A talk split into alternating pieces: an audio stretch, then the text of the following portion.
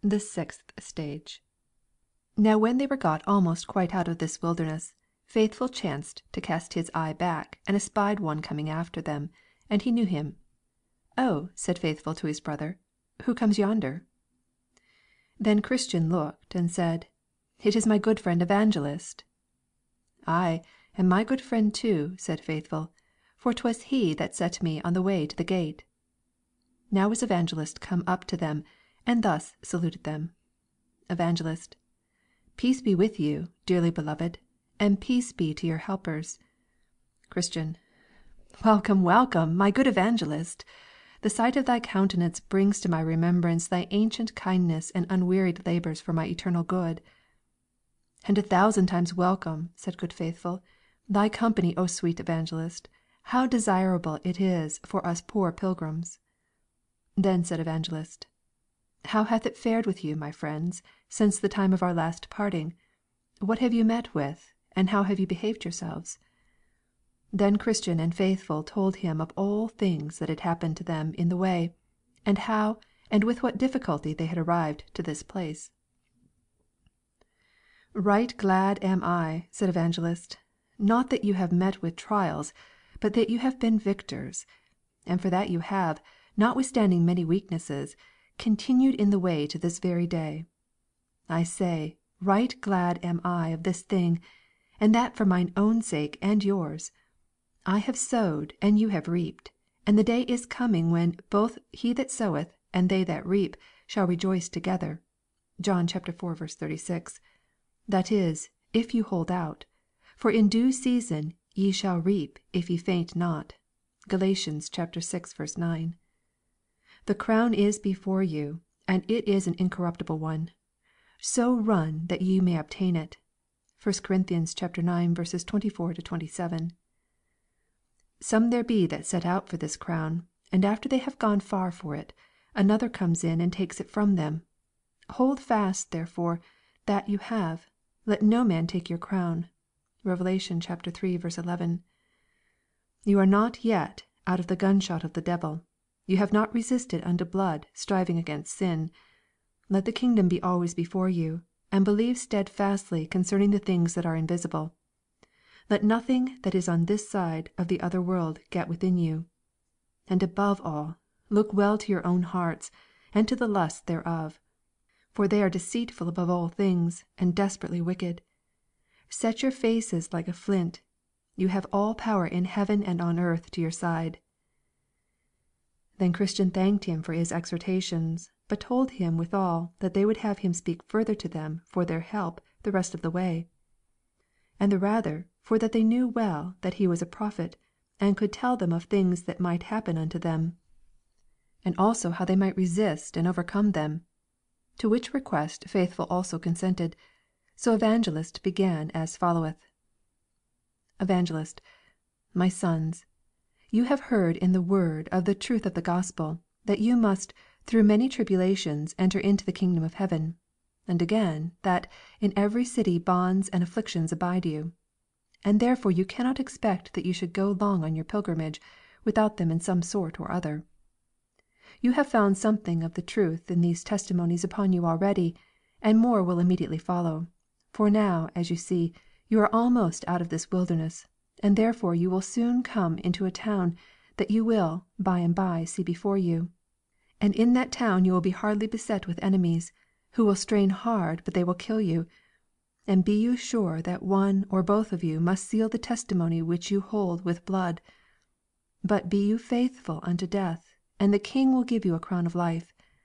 He that shall die there, although his death will be unnatural and his pain perhaps great, he will yet have the better of his fellow; not only because he will be arrived at the celestial city soonest, but because he will escape many miseries that the other will meet with in the rest of his journey. But when you are come to the town and shall find fulfilled what I have here related, then remember your Friend, and quit yourselves like men, and commit the keeping of your souls to God in well doing as unto a faithful Creator. Then I saw in my dream that when they were got out of the wilderness they presently saw a town before them, and the name of that town is Vanity. And at the town there is a fair kept, called Vanity Fair. It is kept all the year long. It beareth the name of Vanity Fair, because the town where it is kept is lighter than vanity." (Psalm lxii. 9.)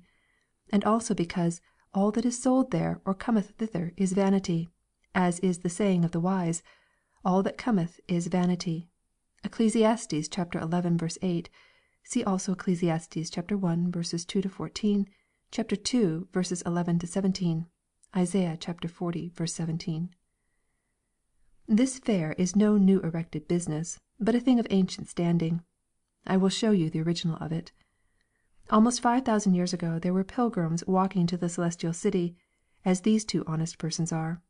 And Beelzebub, Apollyon, and Legion, with their companies, perceiving by the path the pilgrims made that their way to the city lay through this town of vanity, they contrived here to set up a fair, a fair wherein should be sold all sorts of vanity, and that it should last all the year long. Therefore at this fair are all such merchandise sold as houses, lands, trades, places, honours, preferments, titles, countries, kingdoms, lusts, pleasures, and delights of all sorts, as harlots, wives, husbands, children, masters, servants, lives, blood, bodies, souls, silver, gold, pearls, precious stones, and what not. And moreover at this fair there are at all times to be seen jugglers, cheats, games, plays, fools, apes, knaves, and rogues, and that of every kind. Here are to be seen too, and that for nothing, thefts, murders, adulteries, false swearers, and that of a blood red colour. And, as in other fairs of less moment, there are the several rows and streets, under their proper names, where such and such wares are vended; so here likewise you have the proper places, rows, streets, namely, countries and kingdoms, where the wares of this fair are soonest to be found. Here is the Britain Row, the French Row, the Italian Row, the Spanish Row, the German Row, where several sorts of vanities are to be sold. But, as in other fairs, some one commodity is as the chief of all the fair; so the ware of Rome and her merchandise is greatly promoted in this fair, only our English nation, with some others, have taken a dislike thereat. Now, as I said, the way to the celestial city lies just through this town where this lusty fair is kept; and he that would go to the city and yet not go through this town must needs go out of the world. (1 Cor. iv. 10.) The Prince of princes Himself, when here, went through this town to his own country, and that upon a fair day too. Yea, and as I think, it was Beelzebub, the chief lord of this fair, that invited him to buy of his vanities; yea, would have made him lord of the fair, would he have but done him reverence as he went through the town. Yea, because he was such a person of honour, Beelzebub had him from street to street, and showed him all the kingdoms of the world in a little time, that he might, if possible, allure that blessed one to cheapen and buy some of his vanities. But he had no mind to the merchandise, and therefore left the town without so much as laying out one farthing upon these vanities." (Matt. iv. 1 8; Luke iv. 5 8.) This fair, therefore, is an ancient thing of long standing, and a very great fair. Now these pilgrims, as I said, must needs go through this fair. Well, so they did; but, behold, even as they entered into the fair, all the people in the fair were moved, and the town itself, as it were, in a hubbub about them; and that for several reasons, for, first, the pilgrims were clothed with such kind of raiment as was diverse from the raiment of any that traded in that fair. The people, therefore, of the fair made a great gazing upon them; some said they were fools, some they were bedlams, and some they were outlandish men. (Job xii. 4; 1 Cor. iv. 9.) Secondly, and as they wondered at their apparel, so they did likewise at their speech, for few could understand what they said. They naturally spoke the language of Canaan; but they that kept the fair were men of this world, so that from one end of the fair to the other they seemed barbarians each to the other. (1 Cor. ii. 7, 8.) Thirdly, but that which did not a little amuse the merchandisers was, that these pilgrims set very light by all their wares. they cared not so much as to look upon them; and if they called upon them to buy, they would put their fingers in their ears, and cry, Turn away mine eyes from beholding vanity " (Psalm cxix. 37), and look upward, signifying that their trade and traffic was in heaven. (Phil. iii. 20, 21.) One chanced, mockingly, beholding the carriage of the men, to say unto them, What will ye buy? But they, looking gravely upon him, said, We buy the truth. (Prov. xxiii. 23.) At that there was an occasion taking to despise the men the more, some mocking, some taunting, some speaking reproachfully, and some calling upon others to smite them. At last things came to a hubbub and great stir in the fair, insomuch that all order was confounded. Now was word presently brought to the Great One of the Fair, who quickly came down and deputed some of his most trusty friends to take those men into examination about whom the fair was almost overturned. So the men were brought to examination. And they that sat upon them asked whence they came, and whither they went, and what they did there in such an unusual garb.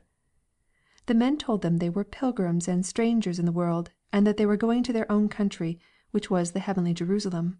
(Heb. xi. 13 16.) and that they had given no occasion to the men of the town, nor yet to the merchandisers, thus to abuse them, and to let them in their journey, except it was for that, when one asked them what they would buy, they said they would buy the truth.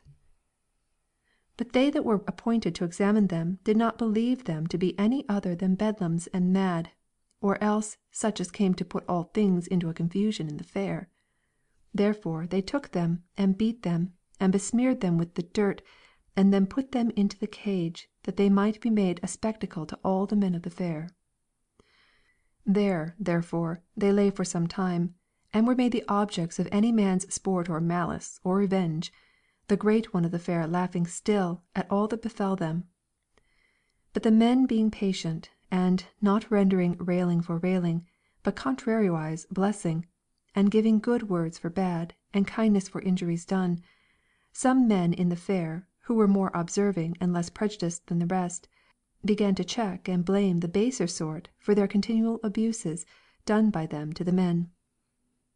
They therefore in an angry manner let fly at them again, counting them as bad as the men in the cage, and telling them that they seemed confederates, and should be made partakers of their misfortunes. The others replied that, for aught they could see, the men were quiet and sober, and intended nobody any harm, and that there were many that traded at the fair that were more worthy to be put into the cage, yea, and pillory too, than were the men that they had abused.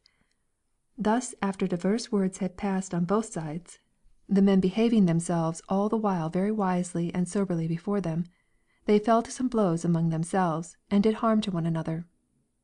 Then were these two poor men brought before their examiners again, and were charged as being guilty of the late hubbub that had been in the fair.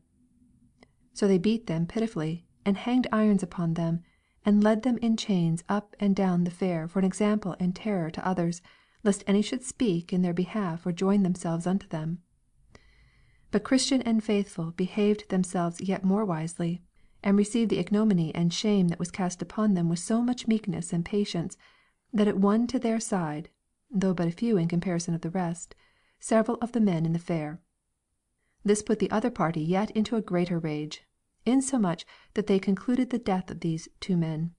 Wherefore they threatened that neither cage nor irons should serve their turn, but that they should die for the abuse they had done, and for deluding the men of the fair.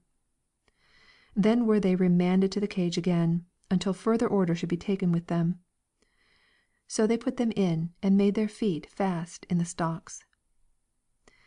Here also they called again to mind what they had heard from their faithful friend Evangelist, and were the more confirmed in their way and sufferings by what he told them would happen to them. They also now comforted each other, that whose lot it was to suffer, even he should have the best of it. Therefore each man secretly wished that he might have the preferment. But committing themselves to the all wise disposal of Him that ruleth all things, with much content they abode in the condition in which they were, until they should be otherwise disposed of. Then a convenient time being appointed, they brought them forth to their trial, in order to their condemnation. When the time was come, they were brought before their enemies and arraigned. The judge's name was Lord Hategood.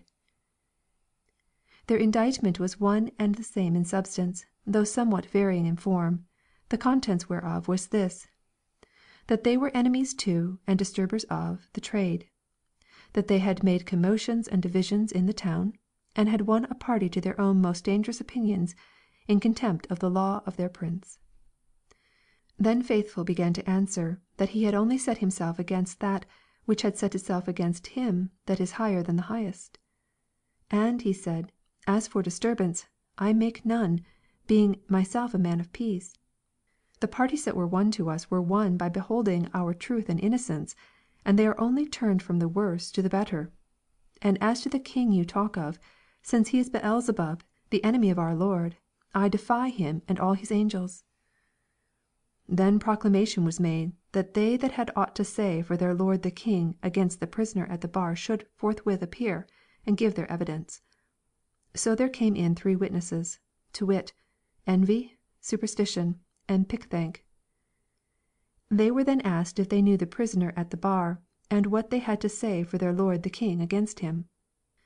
Then stood forth Envy, and said to this effect: "My lord, I have known this man a long time, and will attest upon my oath before this honorable bench that he is Judge Hategood: Give him his oath. So they swore him. Then he said: My lord, this man, notwithstanding his plausible name, is one of the vilest men in our country.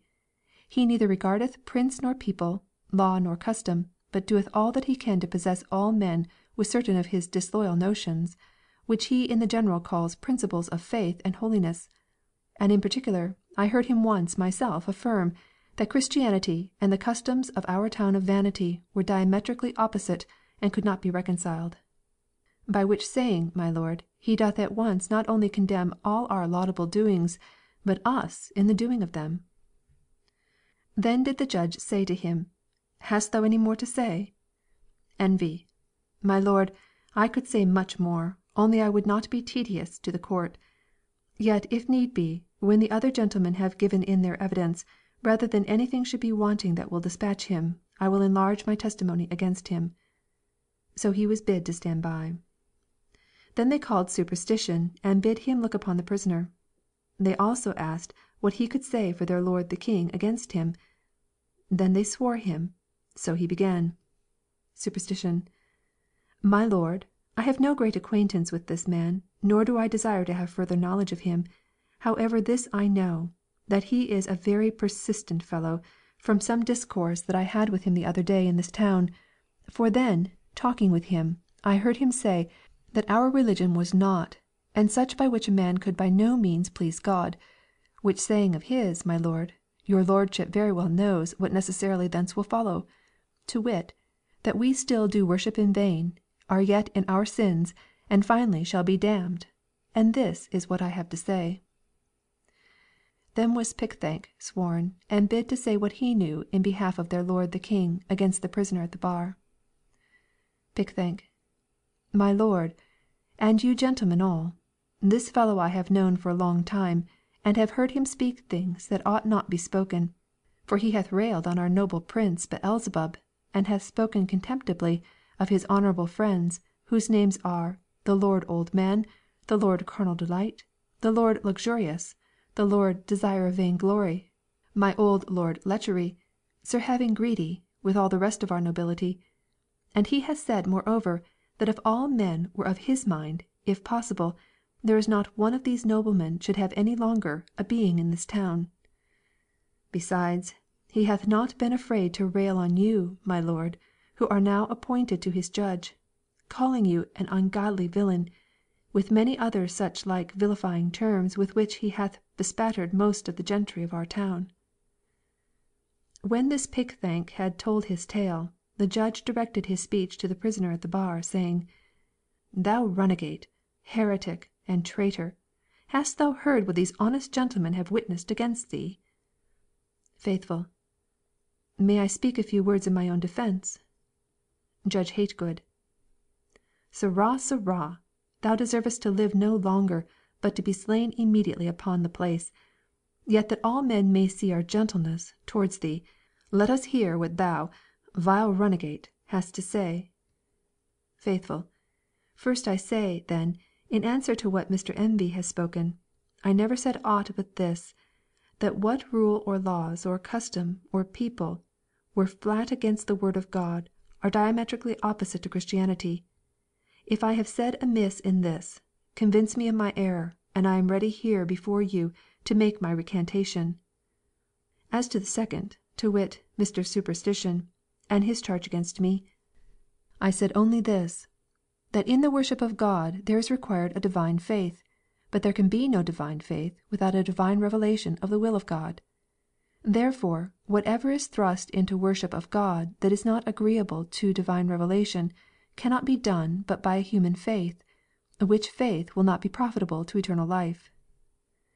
Third, as to what Mr. Pickthank has said, I say, avoiding terms, as that I am said to rail, and the like, that the prince of this town, with all the rabblement, his attendants, by this gentleman named, are more fit for a being in hell than in this town and country and so the Lord have mercy upon me."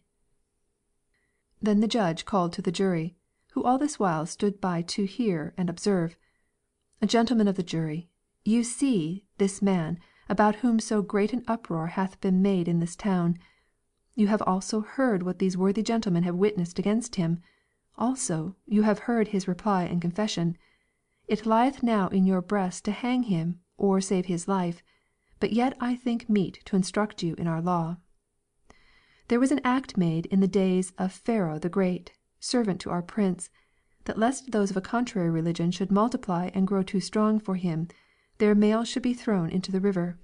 (Exodus i. 22.) There was also an act made in the days of Nebuchadnezzar the Great, another of his servants, that whoever would not fall down and worship his golden image should be thrown into a fiery furnace. (Dan. iii. 6.) There was also an act made in the days of Darius, that whoso for some time called upon any god but him should be cast into the lions' den. (Dan. vi. 7.) Now, the substance of these laws this rebel has broken, not only in thought, which is not to be borne, but also in word and deed, which must, therefore, needs be intolerable. For that of Pharaoh his law was made upon a supposition to prevent mischief, no crime being yet apparent. But here is a crime apparent. For the second and third, you see disputeth against our religion; and for the treason that he hath already confessed, he deserveth to die the death." Then went the jury out, whose names were Mr. Blindman, Mr. No good, Mr. Malice, Mr. Lovelust, Mr. Live loose, Mr. Heady, Mr. High mind. Mr. Enmity, Mr. Liar, Mr. Cruelty, Mr. Hatelight, and Mr. Implacable, who every one gave his private verdict against him among themselves, and afterwards unanimously concluded to bring him in guilty before the judge. At first among themselves, Mr. Blindman, the foreman, said, I see clearly that this man is a heretic. Then said Mr. No good, Away with such a fellow from the earth. I, said Mr. Malice for I hate the very looks of him. Then said Mr. Lovelust, I could never endure him. Nor I, said Mr. Live for he would always be condemning my way. Hang him, hang him, said Mr. Heady. A sorry scrub, said Mr. High mind. My heart riseth against him, said Mr. Enmity. He is a rogue, said Mr. Liar. Hanging is too good for him, said Mr. Cruelty. "Let us despatch him out of the way," said Mr. Hatelight. Then said Mr. Implacable, "Might I have all the world given me, I could not be reconciled to him. Therefore let us forthwith bring him in guilty of death." And so they did. Therefore he was presently condemned to be had from the place where he was to the place from whence he came, and there to be put to the most cruel death that could be invented. They therefore brought him out to do with him according to their law. And first they scourged him, and then they buffeted him. Then they lanced his flesh with knives. After that they stoned him with stones, then pricked him with their swords, and last of all they burned him to ashes at the stake. Thus came Faithful to his end. Now I saw that there stood behind the multitude a chariot and a couple of horses waiting for Faithful, who, so soon as his adversaries had despatched him, was taken up into it, and straightway was carried up through the clouds with the sound of a trumpet, the nearest way to the celestial gate. But as for Christian, he had some respite, and was remanded back to prison, so he remained there for a space; but He who overrules all things, having the power of their rage in His own hands, so wrought it about that Christian for that time escaped, and went his way. And as he went he sang, saying: "Well, Faithful, thou hast faithfully professed Unto thy Lord, with whom thou shalt be blessed. When faithless ones, with all their vain delights, Are crying out under their hellish plights, Sing, Faithful, sing, and let thy name survive; For though they killed thee, thou art yet alive."